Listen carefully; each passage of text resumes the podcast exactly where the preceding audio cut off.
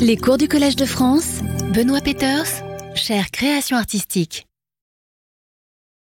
Bonjour à toutes et tous, bienvenue à cette dernière séance de l'année 2022, qui sera une séance riche, puisqu'il y aura deux séminaires et non pas un seul.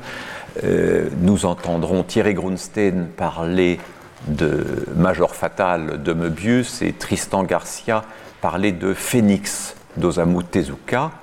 Euh, nous nous arrangerons pour ne pas trop déborder et donc ce sera terminé à midi et demi et j'espère que vous resterez pour ces deux interventions qui prolongeront tout à fait le discours que je vais tenir aujourd'hui autour du dessin, du dessin en tant que tel, non pas du dessin dans sa structure, dans sa case, dans sa page, dans ses enchaînements, mais nous allons essayer d'approcher un peu le dessin, je dirais, dans sa pratique et dans son geste. Partons d'une, évidence. Le dessin est notre première perception d'une bande dessinée et probablement ce qui décide de notre première appréciation. Bien sûr, à long terme, on peut se dire que l'histoire, les personnages, la qualité du dialogue, le, dynamisme des enchaînements, la poésie qui se dégage de certaines pages ou de certains récits peuvent jouer un rôle déterminant dans notre amour de telle ou telle bande dessinée et la manière dont nous nous souvenons d'elle. Mais il y a d'abord ce rapport physique, ce rapport immédiat au dessin qui nous attire ou nous éloigne, que nous aimons ou que nous avons l'impression de ne pas comprendre, qui nous semble tout simplement beau ou laid.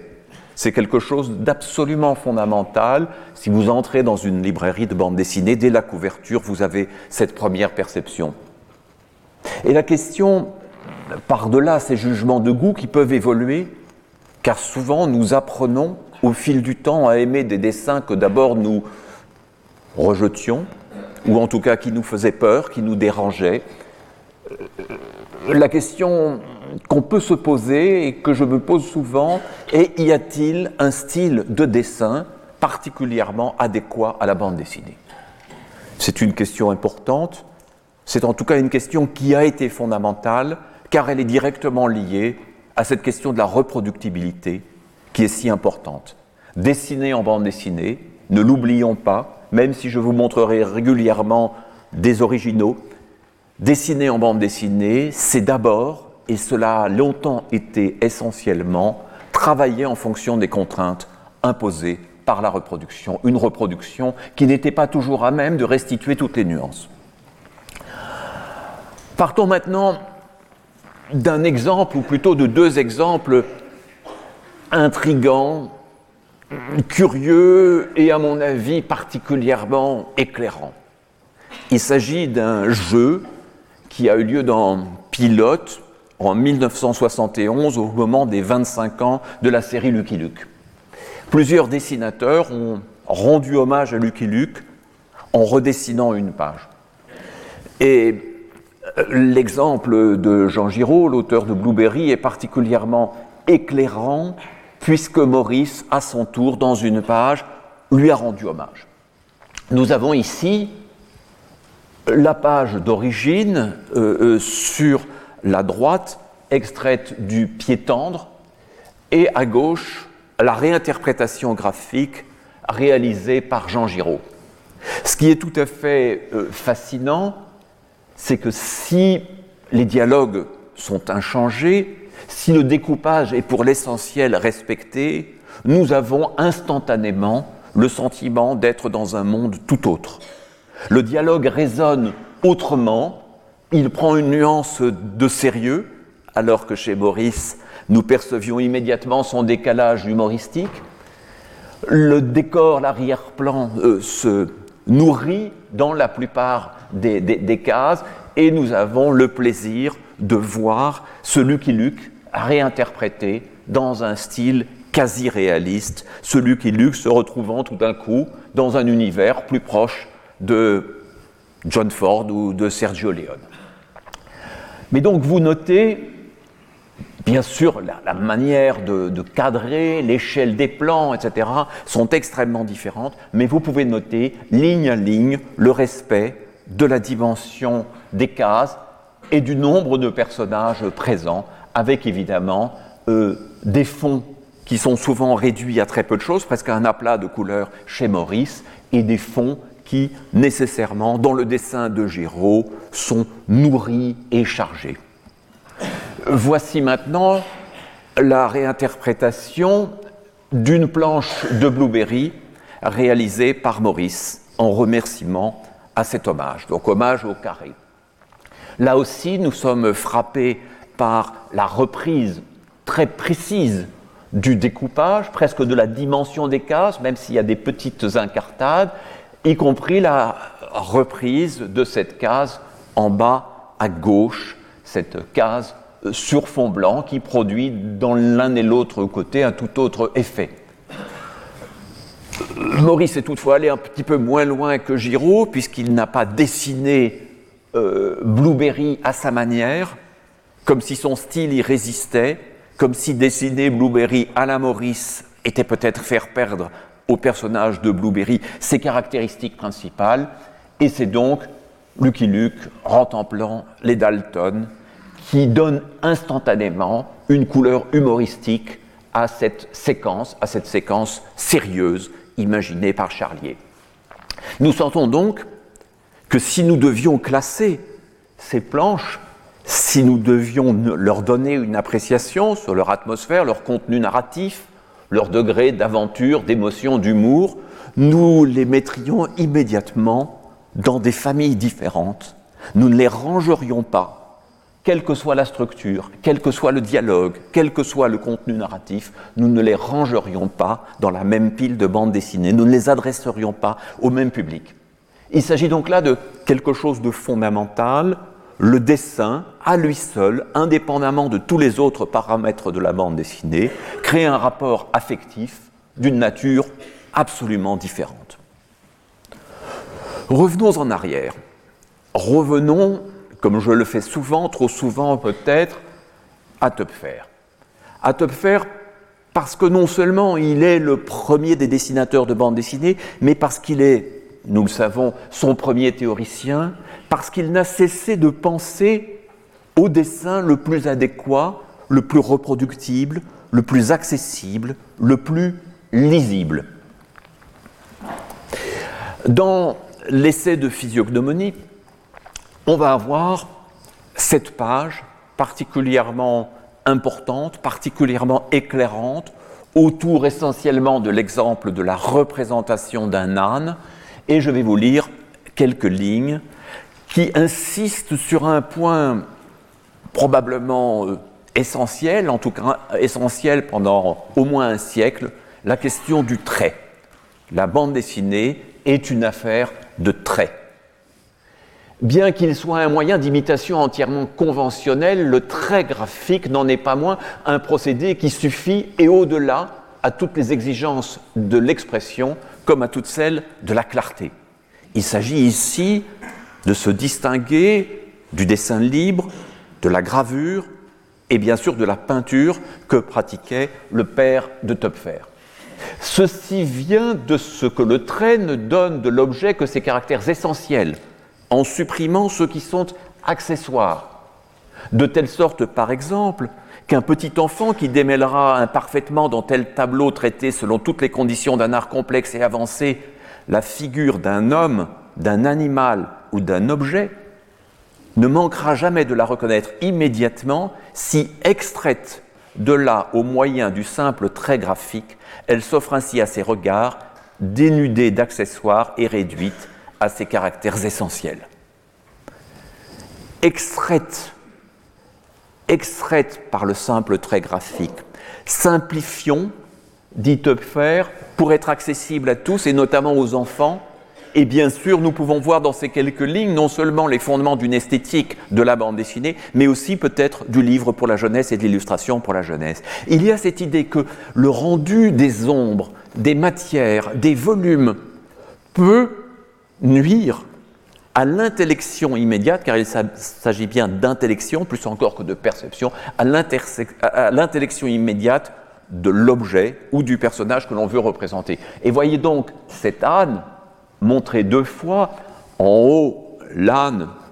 dans toute sa simplicité, dans un cadrage qui l'isole absolument sur un fond blanc, en bas cet âne partiellement dissimulé par un tronc d'arbre, et pourtant reconnaissable à cause de sa simplicité. Là où nous dit Töpfer, peut-être dans un tableau, il n'aurait plus eu ce caractère instantanément identifiable. Cette question de la lisibilité est donc au cœur de la pensée de Töpfer. On travaille en noir et blanc pour des raisons qui sont aussi liées aux possibilités technologiques de l'époque. On reproduit en noir et blanc ces, petits livres, mais on doit être lisible. Notons que, à l'intérieur de ces histoires, Töpfer obéit et n'obéit pas tout à fait à ce qu'il a défini dans son esthétique. Il complexifie légèrement la chose. Nous voyons que l'âne, représenté dans le docteur Festus, à la fois contient quelques traits qui suggèrent sa matière, son épaisseur, mais aussi euh, se trouvant euh, porteur euh, d'une lourde charge et dans un cadrage un peu complexe à la dernière case, n'a pas le caractère instantanément identifiable. Il faut tout de même composer entre deux dimensions une figuration qui doit nous faire croire à la scène et cette idée du trait qu'il faut conserver. Une théorie esthétique extrêmement précise, une pratique un peu plus libre et ambiguë. Autre élément fondamental dans la réflexion de Töpfer, dans un livre peut-être moins lu, moins connu, un ouvrage assez long paru à titre posthume, euh, au titre euh, amusant et fantaisiste à la Töpfer, Réflexions et menus propos euh, d'un peintre genevois, essai sur le beau dans les arts. C'est composé d'une série de petits fascicules, de chapitres dont certains concernent très directement la réflexion sur la bande dessinée, et notamment ce qui va compléter l'idée du trait graphique chez Töpfer, qui est l'idée d'un dessin libre, spontané, expressif, d'un dessin des petits bonshommes. Je rapproche ici, rassurez-vous, il n'y aura pas beaucoup de citations longues sur l'écran, euh, je rapproche une citation de Töpfer et une citation beaucoup plus tardive d'Hergé qui étrangement lui fait écho. Prenez-moi un de ces gamins de collège qui griffonnent sur la marge de leur cahier des petits bonshommes, déjà très vivants et expressifs, et obligez-le d'aller à l'école du dessin pour perfectionner son talent. Bientôt, et ceci à mesure qu'il fera des progrès dans l'art du dessin, les nouveaux petits bonshommes qu'il tracera avec soin sur une feuille de papier auront perdu, comparativement à ceux qu'il griffonnait au hasard sur la marge de ses cahiers, l'expression, la vie et cette vivacité de mouvement ou d'intention qu'on y remarquait. La phrase d'Hergé, dans les entretiens avec Numa Sadoul, Tintin et moi, Je suis allé un soir, un seul soir, à l'école Saint-Luc, mais comme on m'y avait fait dessiner un chapiteau de colonnes en plâtre et que ça m'avait ennuyé à mourir, je n'y suis plus retourné. Le plâtre, ça ne m'intéressait pas. Je voulais dessiner des bons hommes, moi, dessiner des choses vivantes, des bons hommes, des petits bonshommes, mais peut-être aussi des objets, des animaux, avec le même style, la même liberté, la même expressivité. Nous le voyons, chez Topfer comme chez Hergé, le dessin trouve sa source du côté de la caricature. Nous ne sommes pas au départ dans la première conception du dessin de bande dessinée, nous ne sommes pas au départ dans l'idée d'une précision anatomique, d'une maîtrise de la perspective et des techniques anciennes du dessin, nous sommes dans l'idée de ces petits bonshommes qu'il va falloir faire vivre image après image, case après case, qu'il va falloir reprendre, rendre reconnaissable, c'est un sujet dont nous avons déjà parlé, et c'est bien cela qui est au cœur du premier travail de Töpfer comme du très jeune Hergé dans Totor CP d'Eaneton, euh, dont voici la dernière page. Nous sommes bien là dans cette idée de petits bonshommes sympathiques comme Totor ou de brigands qu'il s'agit de maîtriser. Un style que l'on appellera beaucoup plus tard la ligne claire, et je vais revenir sur ce terme bien sûr, un style va se rencontrer de dessinateur en dessinateur, à travers une longue période. Un style qui repose sur l'idée d'une reconnaissance immédiate des figures. Euh, ce petit chien de Rabier n'est pas Milou, mais pourrait l'être. Cette petite fille n'est pas Tintin, mais pourrait l'être. Bécassine, on le sait, avait été considérée par Gigé comme une esquisse féminine de Tintin. Il suffisait de rajouter la houppe, euh, somme toute, au dessin de Bécassine et à son visage rond pour trouver Tintin. Quelque chose se dit là où la couleur joue un rôle accessoire, où le trait est essentiel, où les figures se reconnaissent fort bien, se détachant sur un décor souvent réduit à peu de choses. De Rabier, l'influence sur Hergé n'est plus à démontrer, non seulement graphiquement, mais jusque dans ce Tintin lutin de 1898 dont il avait gardé un vague souvenir. Les animaux du premier Hergé, ceux du pays des soviets, ceux de Tintin au Congo, viennent en grande partie de ceux de Rabier. Un trait fermé, une lisibilité instantanée, une aptitude pour chacun, même le plus jeune des enfants, à reconnaître instantanément de qui, de quoi il s'agit. Ce style, que l'on baptisera beaucoup plus tard Linkler, est présent aussi dans la bande dessinée américaine et notamment chez McManus dans Bringing Up Father, en français La famille illico, mais la série a duré très longtemps et a une importance considérable aux, États-Unis. Cette série allie une ligne extrêmement euh, élégante, par certains côtés euh, art déco, simplifiée, géométrique, et des personnages fondamentalement expressifs, rigolos, caricaturés. Nous noterons d'ailleurs que si Hergé disait qu'il était difficile de caricaturer une jolie femme, la question ne se pose pas chez MacManus. La caricature chez lui se prête aussi bien à dessiner les hommes que les femmes, les petits garçons que les petites filles. On est là dans euh, quelque chose qui peut donner une expressivité particulière à chaque personnage à partir d'un système graphique, une ligne souple, libre, mais en même temps, la plupart du temps, fermée. Les formes sont enserrées euh, dans le trait et des nez, des yeux qui fascinaient le jeune Hergé et sont un des modèles de son dessin. Bien sûr, on retrouve un certain nombre de traits dans un style peut-être moins maîtrisé chez Alain Saint-Augan, qui précède immédiatement Hergé. Et voici les débuts d'Hergé. Ici, la première couverture dessinée pour le petit 20e, un dessin extrêmement élaboré, euh, dans un style qui n'est pas celui que nous rencontrerons tardivement, mais où vous voyez déjà le caractère absolument fermé de toutes les formes et de tous les personnages. Le trait se complète et souvent n'accueille que peu de détails. C'est qu'il fallait tenir compte de conditions de reproduction assez catastrophiques les pages de Cœur Vaillant ne valent pas plus cher que celles du Petit Vingtième que nous voyons ici, une, page une double page des cigares du Pharaon, où vous voyez que les grisés ont bien du mal à s'imposer,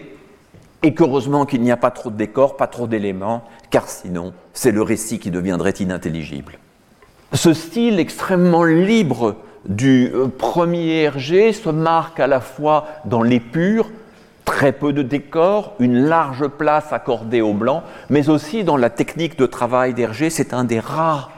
exemples que j'ai pu trouver de crayonné, puisqu'à l'époque, Hergé encre et crayonne sur la même feuille de papier et donc gomme ensuite les traces de crayon. Ici, on ne sait trop pourquoi, pour cette page du début du Lotus bleu, avant que Tintin n'arrive en Chine, on voit une petite esquisse et vous voyez que l'esquisse tient à très très peu de choses euh, on sait ce qu'il est advenu de la dernière case, peut-être a-t-elle été réalisée sur une feuille séparée. C'est à partir de ce peu de choses qu'Hergé ancre d'une main libre, sans se soucier trop ni d'anatomie ni de décor. On le sait, je le rappelle donc que très vite, Euh, en 1935, survient une rencontre décisive pour l'autodidacte graphique qu'est Hergé, la rencontre d'un jeune étudiant chinois aux beaux-arts, étudiant en peinture et en sculpture, Chang Chongzhen, a à la fois maîtrisé les fondamentaux de l'art occidental et garde le souvenir de la tradition de la peinture chinoise, du maniement du pinceau, et lors d'un des premiers rendez-vous avec Hergé, lui apporte un petit livre d'exercices, et notamment d'exercices de dessin d'arbres, de dessin de feuillage, de dessin de bambou. Hergé s'y initiera, vous pouvez en voir, si vous relisez le Lotus bleu dans sa version noir et blanc, vous pouvez en voir d'innombrables traces. Hergé, à partir de ce moment-là, et avec lui, et sans qu'il soit toujours facile d'attribuer à Chang ou Hergé les croquis, euh, se nourrit d'une forme de documentation, d'un dessin plus précis, plus typé, et d'un dessin qu'il va commencer à pratiquer d'après nature, y compris dans son propre jardin, en dessinant un arbre suivant les indications de Chang. Il en fera la description 40 ans plus tard, comme d'une expérience fondamentale de sa vie, où Chang lui explique comment il faut entrer dans le mouvement de l'arbre, grandir avec lui, partir de ses racines, le voir chercher la lumière, s'avancer, développer ses branches là où elles peuvent le faire. Bref, introduire l'observation, l'authenticité, la documentation, là où il y avait essentiellement la liberté des petits bonshommes. Et vous le voyez évidemment dans une case comme celle-là du lotus bleu, ici, détail euh, de la planche originale, vous voyez comme à la fois le dessin a gardé sa pureté, sa liberté, mais comme il commence à se nourrir d'un certain nombre d'autres éléments, même s'ils sont extrêmement maîtrisés, peu nombreux et ne nuisent en rien à la lisibilité. Le style se précise, mais tant qu'Hergé est seul, et il l'est longtemps, les décors restent suggérés, le désert étant évidemment un lieu parfait. Il s'agit de rendre instantanément lisible et l'action et les sentiments des personnages. Au fil du temps, Hergé constitue l'équipe des studios, c'est à partir de l'aventure lunaire qu'il le fait, et les tâches vont commencer à se répartir, et ce style qui reposait sur une unité fondamentale, ce style va commencer à se dissocier légèrement. Vous le voyez ici, dans ce crayonné de coq en stock, Hergé dessine furieusement le personnage, dans son geste, dans son attitude, dans sa colère, dans ses maladresses, dans les malheurs qui l'afflige. Il se concentre sur Haddock, c'est l'époque où les croquis d'attitude prennent une grande place, une grande part, où Hergé, profitant de la présence de ses collaborateurs autour de lui, prend la pause, demandant à d'autres de croquer l'attitude. Mais il ne s'agit là que d'une partie des éléments du dessin, les autres vont commencer à être confiés à des assistants, Bob Demore, Jacques Martin et d'autres, confiés à des assistants qui les traiteront dans un autre style que l'ancrage va longtemps tenter d'unifier. Nous pouvons voir ici, je remercie euh, Philippe Godin de m'avoir fourni ces documents, euh, nous pouvons voir ici euh, quatre étapes, vous allez les voir peu à peu, quatre étapes de la naissance d'une même page, l'esquisse très rapide, entièrement de la main d'Hergé, la page crayonnée, où nous ne sentons là encore que Hergé lui-même, des décors, euh, des détails de décors, de costumes seront précisés après. Le dessin est libre, vif, et Hergé, à partir de ce crayonné rageur, de ce crayonné emporté, où il a donné toute son énergie, va ensuite calmer le dessin. C'est l'époque où il met au point un style, il le théorise, et très étrangement, d'ailleurs, la théorisation de ce style graphique chez Hergé va se faire au moment où sa propre pratique du dessin commence à s'en éloigner. C'est une sorte de théorie, de discours de la méthode graphique qui a d'autant plus de précision qu'il est déjà décalé par rapport au dessin en train de se faire. Et pour beaucoup qui imiteront et reprendront ce style, ils ne se rendront pas compte peut-être de quelque chose qui appartenait au premier Hergé, l'énergie de ce qui venait de la caricature et qui, au fil des années, a commencé à se perdre. Je vous lis cette importante citation. Case par case, je vais prendre un calque de tous ces crayonnés. Cela signifie que parmi tous ces traits qui s'entremêlent, se superposent, se dédoublent, s'entrecroisent, je vais choisir celui qui me paraît le meilleur, celui qui me semble à la fois le plus souple et le plus expressif, le plus clair aussi et le plus simple, celui qui exprime au maximum le mouvement, et cela tout en essayant de conserver toute la spontanéité, la fraîcheur, le jaillissement du premier jet, même si le premier jet a exigé un long travail. Cette façon de procéder par calque me permet également de cadrer les dessins de façon plus précise en rapprochant ou en éloignant l'un de l'autre, deux personnages par exemple, ou en les faisant descendre ou remonter pour donner plus ou moins d'importance à l'espace destiné au dialogue. Ensuite, sur une planche propre, je décalque l'un après l'autre les dessins dans la case qu'ils doivent respectivement occuper. Donc, nous avions une petite page pour l'esquisse, une grande page pour le crayonné qui a été conservé, une autre grande page pour l'ancrage. Voyons ici ce qui s'est passé dans la page que je vous ai montrée. Nous notons un recadrage de la première image. Les pieds vont sortir du champ. Vous voyez un trait qui l'indique euh, sur le crayonné. Nous voyons surtout Milou qui s'ajoute et qui donne une dimension nouvelle à cette chose. Nous voyons évidemment ce qu'Hergé évoque, c'est-à-dire dans ces traits encore embrouillés qui représentent le capitaine Haddock, et d'autres crayonnés sont beaucoup plus embrouillés et chargés que celui-là. Hergé disait qu'il lui arrivait de percer le papier à force de chercher la bonne attitude, le bon geste. Euh, évidemment, le léger recadrage, la présence de Milou nous montre ce que le travail du calque a pu apporter et comment ce que nous voyons comme un style qui nous semble presque évident, presque naturel, comme si on pouvait le tracer à main levée, comment ce trait n'a de sens qu'à être l'aboutissement d'un long processus vivant. Puis l'ancrage,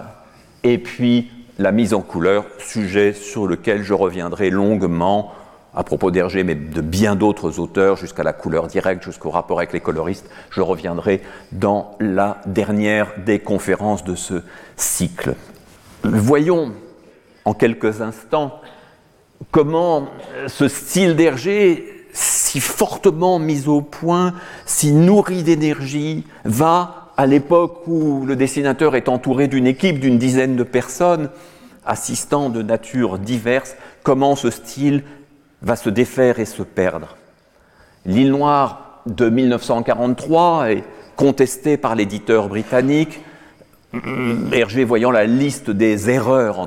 qu'il aurait commises, décide de tout redessiner, envoie son collaborateur Bob de Moore en Angleterre, et c'est un désastre. Et c'est un désastre car la ligne claire, le dépouillement, la pureté, la simplicité s'effondrent dans ce remake, regardez dès la première case le fond jaune uniforme sur lequel se détache le docteur Muller, le fond jaune uniforme sur euh, lequel nous voyons le début de la bagarre, début assez musclé, les petites étoiles qui se détachent parfaitement, tout cela se perd avec cette bibliothèque, cette euh, cheminée, ce décor euh, cossu encombré d'éléments dont on n'a pas besoin, cette case trop grande qui rompt le rythme de la bagarre. Hergé, théoricien, semble ne plus voir ce qui est l'essence de son art, les petits bonshommes. Et dans cette page, cette page de gauche où Tintin, qui était monté sur le toit du train à vapeur, en était sorti tout noirci, traversant comme un petit diable ce wagon-restaurant. Tintin est là, il se perd dans un décor trop chargé. Regardez même à la dernière case ces numéros de la voiture, 10, 20, et l'autre voiture. À quoi nous servent-ils? Nous avions le train noir, pur, sur lequel tout se détachait. C'est donc un style fragile qui s'est mis en place, mais c'est en même temps un style vivant. C'est le signe d'une évolution très forte. Heureusement, Hergé va être sauvé par une intervention esthétique. Un jeune dessinateur hollandais, Jos Swart, et plusieurs de ses amis viennent le voir à plusieurs reprises, notamment en 1976. Il prépare une exposition.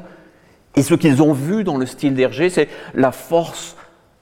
des années 30 et des années 40,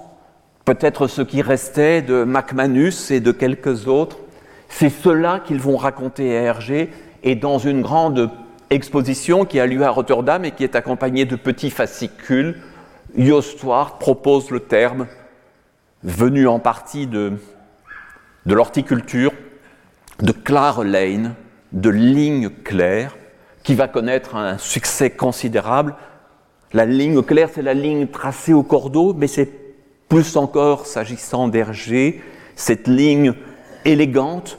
cette ligne plastique proche du travail des affichistes et de certains dessinateurs. Et c'est ce concept-là qui peut-être sauvera et donnera un écho considérable à un style qui était en train de se défaire et que peut-être Hergé ne voyait plus tout à fait. Il faut dire que Jost Swart venait aussi d'une autre famille, du côté de Mondrian, du côté du style de Stale, que Jost Swart, tout au long de son travail, géométrisera, épurera, revenant à la ligne élégante de McManus que nous avons effleurée tout à l'heure, et que c'est de Jost Swart plus encore que d'Hergé, ou d'Hergé à travers le filtre de Jost Swart, que va naître le style Linkler,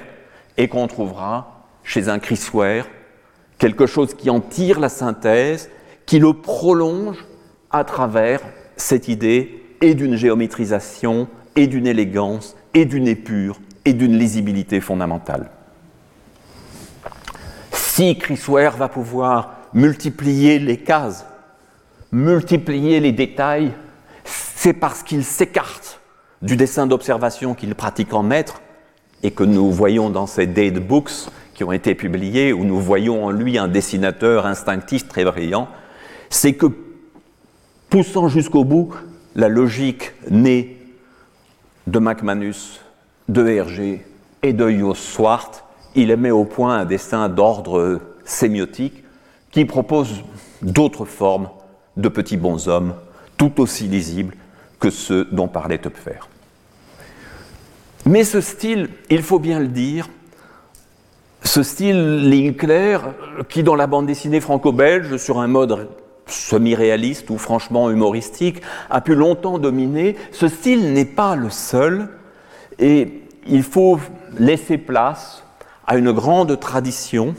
dans l'histoire de la bande dessinée américaine, mais aussi européenne, mais elle est beaucoup passée par l'exemple américain, d'un dessin qui va chercher du côté de l'anatomie, du côté de la précision, du côté de la recherche du détail, euh, sa propre esthétique. C'est le cas de Hogarth avec Tarzan, et Hogarth se réclamait des grands maîtres, des peintres anciens. C'est le cas de Harold Foster qui, dans sa série médiéval Prince Vaillant, longtemps poursuivi, restera fidèle à un style extrêmement méticuleux. Pensons à la description des chevaux, euh, par exemple. C'est le cas, plus encore, d'un immense dessinateur, Alex Raymond, qui, à l'intérieur d'une série d'aventures, Flash Gordon, cherchera à pousser extrêmement loin le travail du trait, un rendu presque hyper réaliste d'un certain nombre de personnages, en s'écartant manifestement du style de la caricature. Ce qui est en jeu chez lui, c'est le désir d'un dessin qui s'inscrit dans une grande tradition des beaux-arts. Nous le voyons dans la précision des personnages, la recherche d'une exactitude anatomique, et il n'est pas surprenant que nous trouvions euh, sur Internet et ailleurs plusieurs euh, photographies remarquables d'Alex Raymond avec ses modèles, surtout féminins, où l'on voit le désir de la recherche d'une attitude absolument juste. Il ne s'agit pas, comme euh, chez Hergé, de proposer une pose théâtrale et amusante, mais véritablement d'avoir un visage qui soit un visage, un corps qui soit un corps, des mouvements qui soient justes. C'est quelque chose qui va se marquer jusque dans ses illustrations et ses bandes dessinées les plus tardives, comme Rip Kirby, recherche à la fois d'une élégance, mais recherche de corps qui soient des corps, de décors qui soient des décors. C'est à cette euh,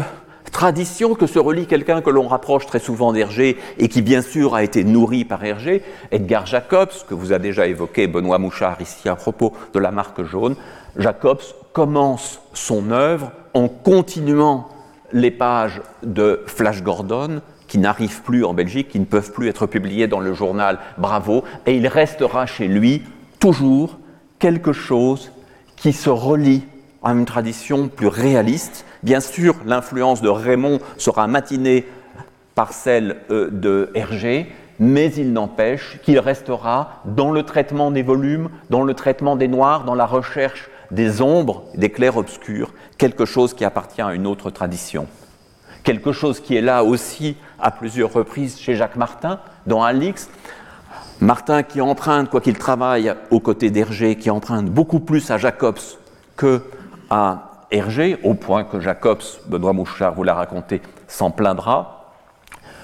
Autre tentation réaliste, autre tentation d'un dessin en volume dans le travail très beau de Paul Cuvelier au début du journal Tintin. Lui aussi appartient à une autre tradition et rêve du grand art qu'il pratiquera avec des bonheurs divers dans son travail d'illustrateur et de peintre, en s'écartant peu à peu des contraintes que la bande dessinée fait peser sur son dessin. Mais dans la tradition française, Pardonnez-moi si je passe très vite sur ces exemples, c'est plutôt pour vous donner une idée euh, de, ces différences de style, plus que pour analyser tel ou tel de ces auteurs. Mais euh, euh, Paul Gillon, dans une histoire comme Fils de Chine, dont il n'est pas le, scénariste, elle est écrite par l'écureux,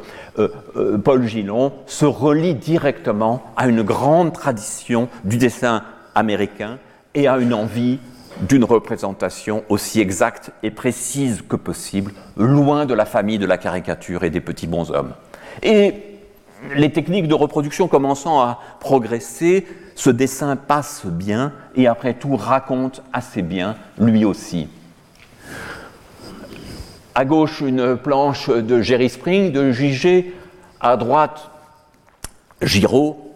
pour Blueberry, et nous voyons bien que là aussi, nous sommes dans une tradition autre. Bien sûr, Giraud procède très largement de Gigé. Gigé qui est un dessinateur à la palette extraordinaire puisqu'il pratique aussi le style caricatural, mais dans le traitement des ombres, dans la volonté de représenter des chevaux qui soient de vrais chevaux, de décors qui soient de vrais décors, euh, il y a quelque chose de très éloigné du style, je ne vais pas m'attarder sur Möbius dont Thierry Grunstein nous parlera dans un instant, mais nous sentons bien à l'intérieur même du style que développera Möbius et qui partira vers des univers imaginaires et science-fictionnels, un désir de réalisme à l'intérieur même du trait graphique. Ne mélangeons jamais la représentation d'un univers qui peut être un univers imaginaire et irréel et le trait utilisé par le dessinateur qui peut être réaliste même à l'intérieur de l'impossible. Chez Manara, à ses débuts, Manara pourtant marqué aussi par Hugo Pratt, mais nous voyons très bien cette tentation d'un dessin exact, d'un dessin inspiré de la tradition euh, des beaux-arts, d'un dessin où les personnages sont représentés suivant un code qui n'est pas du tout celui de la caricature. Plus récemment, chez un Fabrice No, dans son magnifique journal récemment réédité, euh, la question du dessin est sans arrêt interrogé comment représenter,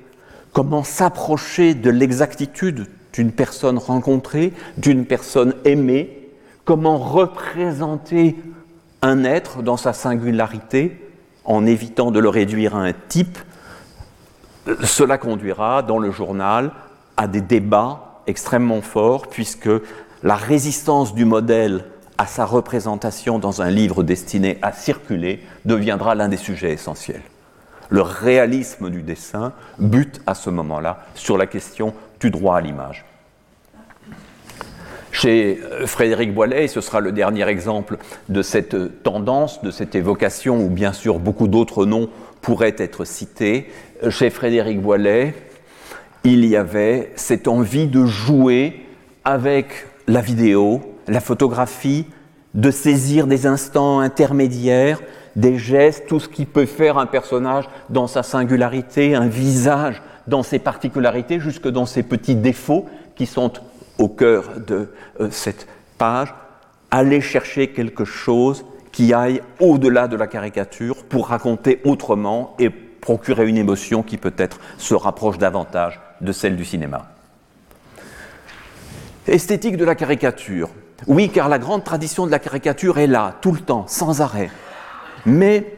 cette tradition de la caricature,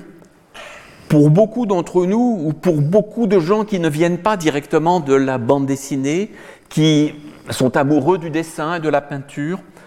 cette longue tradition est plus difficile parfois à percevoir comme belle. C'est pour ça que j'accole ces deux mots, esthétique de la caricature, dire que ce dessin de caricature qui commence avec Topfer, qui continue avec Wilhelm Busch, figure importante de la bande dessinée au milieu du XIXe siècle, et pour les Allemands resté le père fondateur de, de la bande dessinée, cette esthétique de la caricature heurte peut-être ceux qui sont liés profondément à un dessin, euh, un dessin émanant de la tradition des beaux-arts, de la précision, d'une certaine idée du beau. Or, chez Rudolf Dirks, dans les Katzenjammer Kids, chez Frédéric Hopper, dans Happy Hooligan,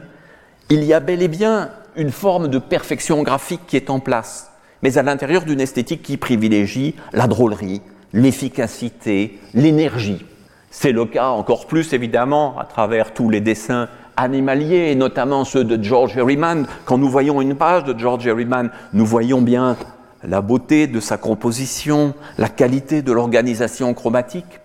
Mais quelquefois, nous avons du mal à nous rendre compte que ce dessin peut être aussi beau, aussi chargé de force purement graphique qu'un dessin comme celui d'Alex Raymond. Si l'on montrait à des gens qui sont un peu extérieurs à la bande dessinée un dessin de Raymond et un dessin d'Herriman, peut-être que beaucoup diraient non, celui de Alex Raymond appartient à la tradition de l'art et pas l'autre. Celui de Popeye aussi, bon bien sûr, pour une série comme Popeye, euh, l'histoire a pris le dessus, les adaptations en dessin animé ou en film ou sous forme de figurines nous ont quelquefois éloignés de l'observation du dessin même d'Elsie Segar dans sa force son efficacité, mais aussi, oui, à sa façon, sa beauté. C'est même le cas pour euh, Uderzo. J'ai déjà commenté cette planche pour la qualité de son organisation, de sa mise en scène. Mais voyez comme cette case est belle. Comme elle est belle non seulement dans sa composition, son organisation, cette vue plongeante, dans la vie de ces rochers, dans la diversité du trait à l'intérieur du personnage d'Astérix, dans la justesse de l'expression boudeuse et triste à la fois qu'est celui du personnage. Comme cet obélix en rondouillard, bibendum, est beau lui aussi, comme, comme, comme son attitude est juste, comme la façon de poser son corps nous donne une esthétique que parfois nous avons sous-estimée. Il faut dire aussi qu'ici, j'isole une planche originale, j'isole des détails d'une planche originale, recouvert par une mise en couleur qui quelquefois nous empêche de voir véritablement le dessin, ce pourquoi dans cette séance, je privilégie essentiellement le noir et blanc. Quand nous sommes dans un dessin caricatural, lui aussi en tout cas né de la caricature, comme celui de, Franquin dans Les idées noires, nous sentons mieux, je crois, si nous ne sommes pas tout à fait insensibles graphiquement, qu'il s'agit bel et bien là d'une esthétique extrêmement forte et que c'est tout aussi beau que les plus grands exemples jacobsiens, hergéens, raymondiens, canifiens euh, qui traversent l'histoire de la bande dessinée. Quelle justesse dans l'organisation des noirs et des blancs, quelle puissance dans le dessin de ces volatiles, quelle force dans les représentations cruelles, épouvantables de ces idées noires, comme chacune de ces idées vit véritablement dans un dessin que l'on ne pourrait pas imaginer différent. Et chez Gottlieb aussi, qui ne se situait pas du tout dans l'idée d'un dessin réaliste, qui peut-être ne s'en sentait pas capable, une esthétique qui vaut bien largement pour représenter Tarzan, celle de Bern Hogarth. Et le voici, Gottlieb, artiste torturé, jouant avec ce grand art dont il se moque et qu'il incarne pourtant à sa façon. Bretéché aujourd'hui est reconnu comme une immense artiste, une immense caricaturiste, mais il a fallu le temps. Pendant longtemps, on disait que c'était drôle, que c'était fin, que c'était bien observé, que c'était sociologique. Et Sylvain Lesage nous a parlé de tout ce qui entourait cette série, mais en même temps, regardez les attitudes de ces deux femmes. Nous sommes là dans quelque chose qui appartient bel et bien à la plus grande tradition du dessin. Et il n'est pas nécessaire de faire le détour par les portraits réalistes de ces enfants réalisés par Claire Bretéché pour se rendre compte que c'est une immense dessinatrice. Oui, ce sont de très beaux portraits, mais là aussi, ce sont des portraits magnifiques et des dessins essentiels. Le détour par les beaux-arts n'est pas indispensable. Bretéché n'avait pas à montrer patte blanche pour être intégré à la famille des plus grands ou des plus grandes. Mais cette tradition des petits Mickey, cette tradition des gros nez à laquelle Florence Sestac s'est conformée, eh bien, elle semble pour beaucoup appartenir moins à la grande esthétique de la bande dessinée. Mais alors, que ferions-nous d'un Rézère Considérerions-nous que Rézère n'appartient pas au grand art, qu'il n'est pas un de ceux qui a renouvelé le plus profondément la bande dessinée Que ferions-nous de Volinsky? Faudrait-il lui aussi l'écarter du meilleur dessin, même si peut-être comme dessinateur pur, il n'a pas toute la force et l'inventivité de Rézère Et quand nous voyons le travail de Gossens, et par exemple cette série extrêmement drôle de Georges et Louis, romancier, euh, faudrait-il dire que Gossens n'est pas un grand dessinateur car ces personnages n'appartiennent pas à une tradition réaliste? Non, bien sûr, Gossens a mis au point un art qui lui appartient et qui est parfait pour ce qu'il veut raconter. Et bien sûr, Blin dans Quai d'Orsay sur scénario de Lanzac et tant d'autres, tant d'autres qui ont réussi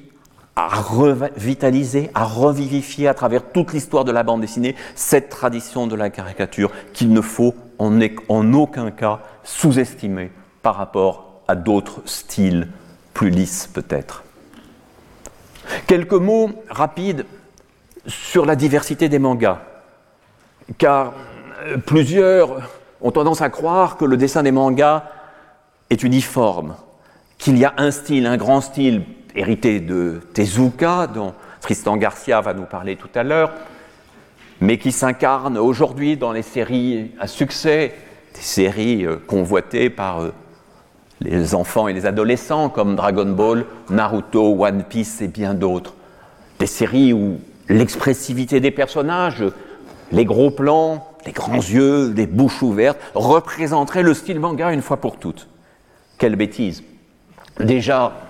il y a euh, toute la tradition à côté du shonen, manga dessiné plutôt aux garçons, du shojo, euh, dont les styles graphiques sont légèrement différents, comme ici chez Moto Hajio, dans cette histoire sentimentale, The Boy's Love, qui est au cœur de son art. Mais il y a le Jekiga, le manga dur qu'un Tatsumi incarne à merveille, avec des personnages certes simplifiés, mais dans un décor extrêmement fouillé, chargé et une ambiance réaliste. Il y a la poésie d'un Tsuge, avec un dessin dont l'expressivité est tout en retenue et qui ne ressemble en rien aux grands yeux et aux grandes bouches. Il y a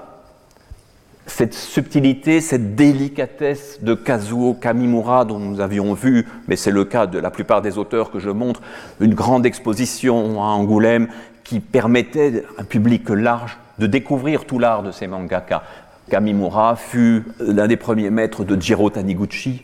c'est une carrière tôt interrompue et nous, retrouvons, nous redécouvrons aujourd'hui toute la poésie de cet auteur. Otomo, le maître d'Akira, ce grand feuilleton post-apocalyptique chargé d'énergie narrative dont on se souvient des héros et des, des motos futuristes, c'est aussi un metteur en scène parfait et un dessinateur qui maîtrise un art infiniment subtil à l'image des grands maîtres européens ou américains. Matsumoto, l'auteur de Ping Pong, est aussi capable de traiter l'enfance avec une infinie délicatesse, un dessin nuancé où le gris, le traitement des décors a toute sa place et toute sa valeur. Jiro Taniguchi, bien sûr, qui est l'un des premiers dont les lecteurs occidentaux ont pu découvrir avec L'homme qui marche au milieu des années 1990 un dessin à l'opposé de tous ceux qu'on disait euh, être constitutifs du manga. Plus récemment, Kanta Kama, qui a travaillé en France comme au Japon, ici Sad Girl, ou Kiriko Nananan, dont j'avais montré autrefois une série de planches admirables extraites de l'album Blue et qui nous montre à quel point on peut aller loin dans la retenue, l'épure et l'élégance. Ce n'était qu'une promenade extrêmement rapide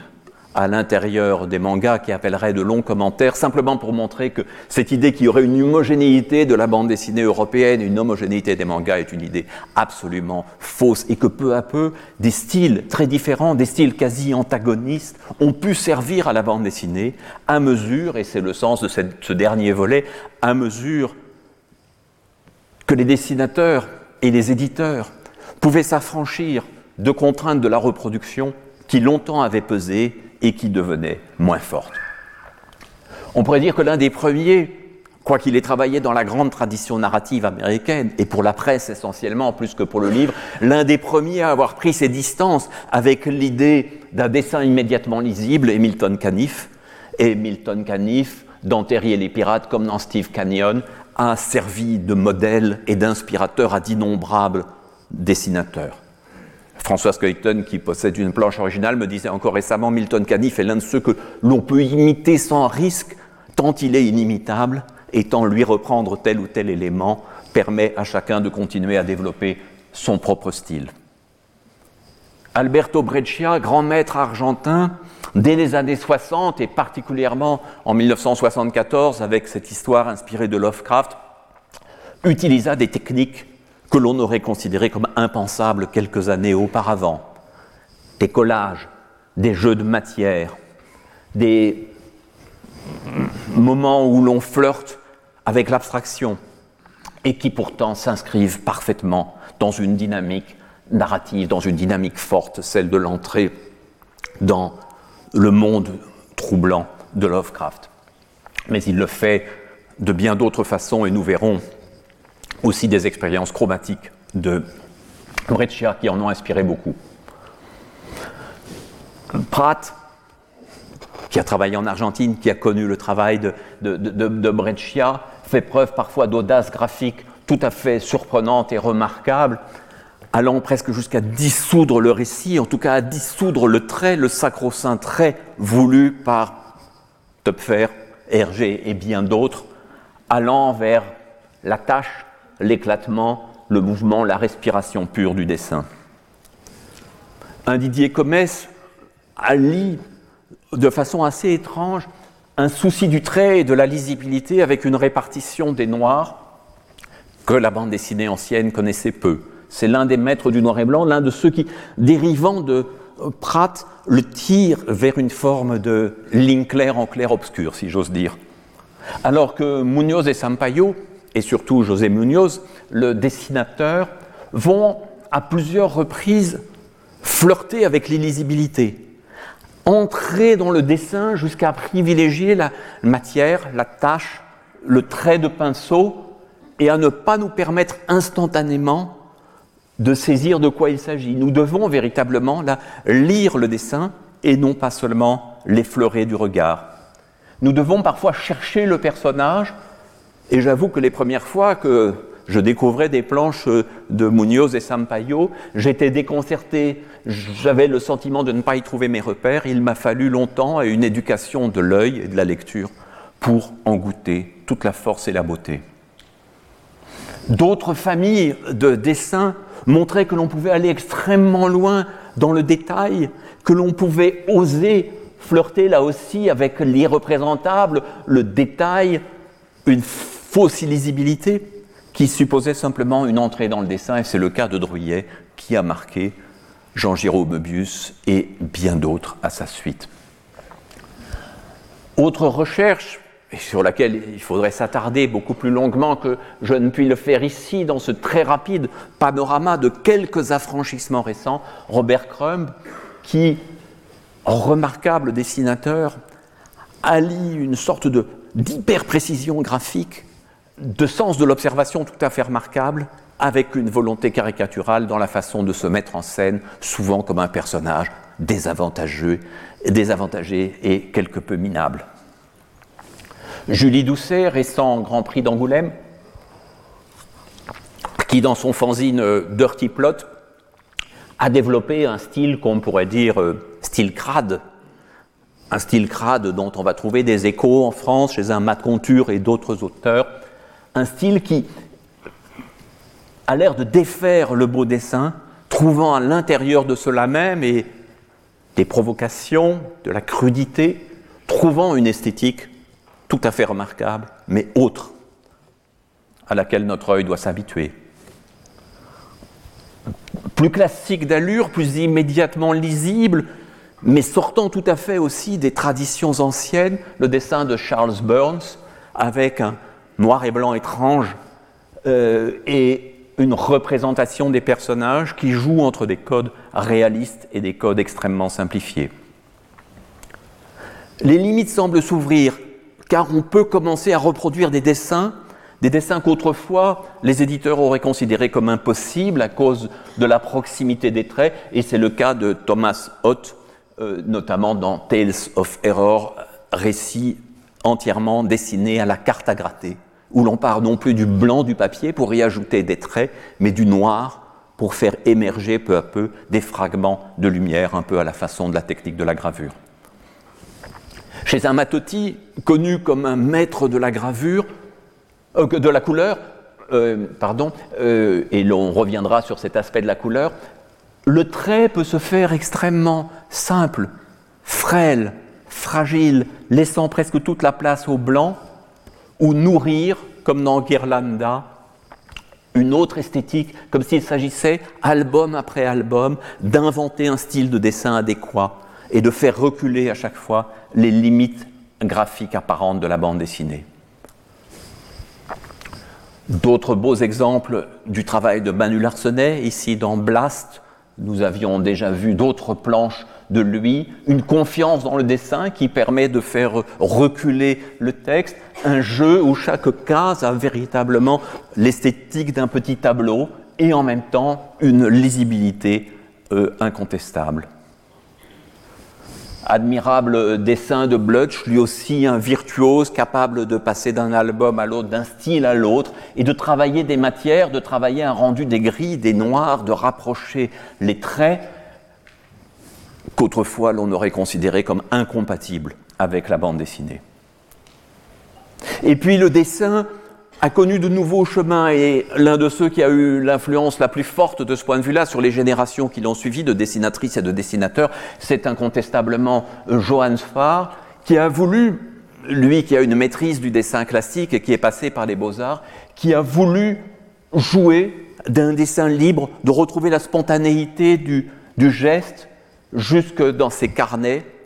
de donner l'idée d'un dessin écriture, d'un dessin qui n'a pas besoin de se conformer à la tradition du beau dessin, ouvrant la voie à de nombreux dessinateurs et dessinatrices, ici la pureté, la simplicité du travail d'Aurélia Orita dans Fraises et chocolat, la légèreté graphique dans un récit pourtant bien sombre par son contenu, la légèreté de Catherine Maurice, où l'on peut représenter les choses en quelques traits avec une exquise simplicité et des personnages qui doivent certainement beaucoup aussi à ceux de Bretéché. Un dessin libre comme celui de Lisa Mandel qui se soucie avant tout de raconter et de se libérer d'une forme d'artisanat très longtemps associée à la bande dessinée, surtout en Belgique. C'est une des grandes différences entre les traditions belges et françaises. Le belge se voulait artisan, rendre de la belle ouvrage, caricatural ou réaliste, euh, les auteurs français, depuis longtemps, avaient tendance à s'en affranchir et la génération de l'association a fait beaucoup dans cette direction. Et puis, juste pour finir, l'évocation d'un changement fondamental introduit dans le dessin et dans la pratique du dessin par la tablette graphique, par la réalisation. Ici, évidemment, la couleur joue un rôle essentiel dans le travail de Denis Bajram, mais beaucoup de dessinateurs s'affranchissent de l'original et produisent un style, produisent un fichier, des fichiers euh, qui euh, n'obéissent plus du tout au canon ancien du dessin, même si bien sûr l'outil que l'on utilise ne préjuge pas du résultat que l'on atteindra. Et j'achève par un bel album qui vient d'obtenir euh, le prix de l'Association des critiques de bande dessinée, La couleur des choses de Martin Panchaud, qui rompt avec à peu près toutes les traditions euh, du dessin en bande dessinée, qui travaille dans une figuration qui va au-delà même de celle de Chris Ware, et qui nous dit qu'au fond, le dessin en bande dessinée n'a plus de limite, que d'une certaine façon, on peut imaginer presque une bande dessinée sans dessin, au sens classique, avec des figurations, chaque petit rond est un personnage, et pourtant, ces pages, cette histoire, quand on entre dedans, sont bel et bien de la bande dessinée. Nous voici affranchis libéré de toutes les limites anciennes, non pas que ce soit un but pour toutes les bandes dessinées à naître, mais simplement l'ouverture grandissante d'une bande dessinée qui semblait née d'une esthétique spécifique à toutes les esthétiques possibles à mesure que le livre a pris le pas sur la presse et que les médias se sont mélangés, inventant des esthétiques nouvelles aussi diverses que celles du dessin, en toute liberté, aussi diverses que les autrices et les auteurs qui travaillent en bande dessinée. Je vous remercie. Retrouvez tous les contenus du Collège de France sur www.colège-2-france.fr.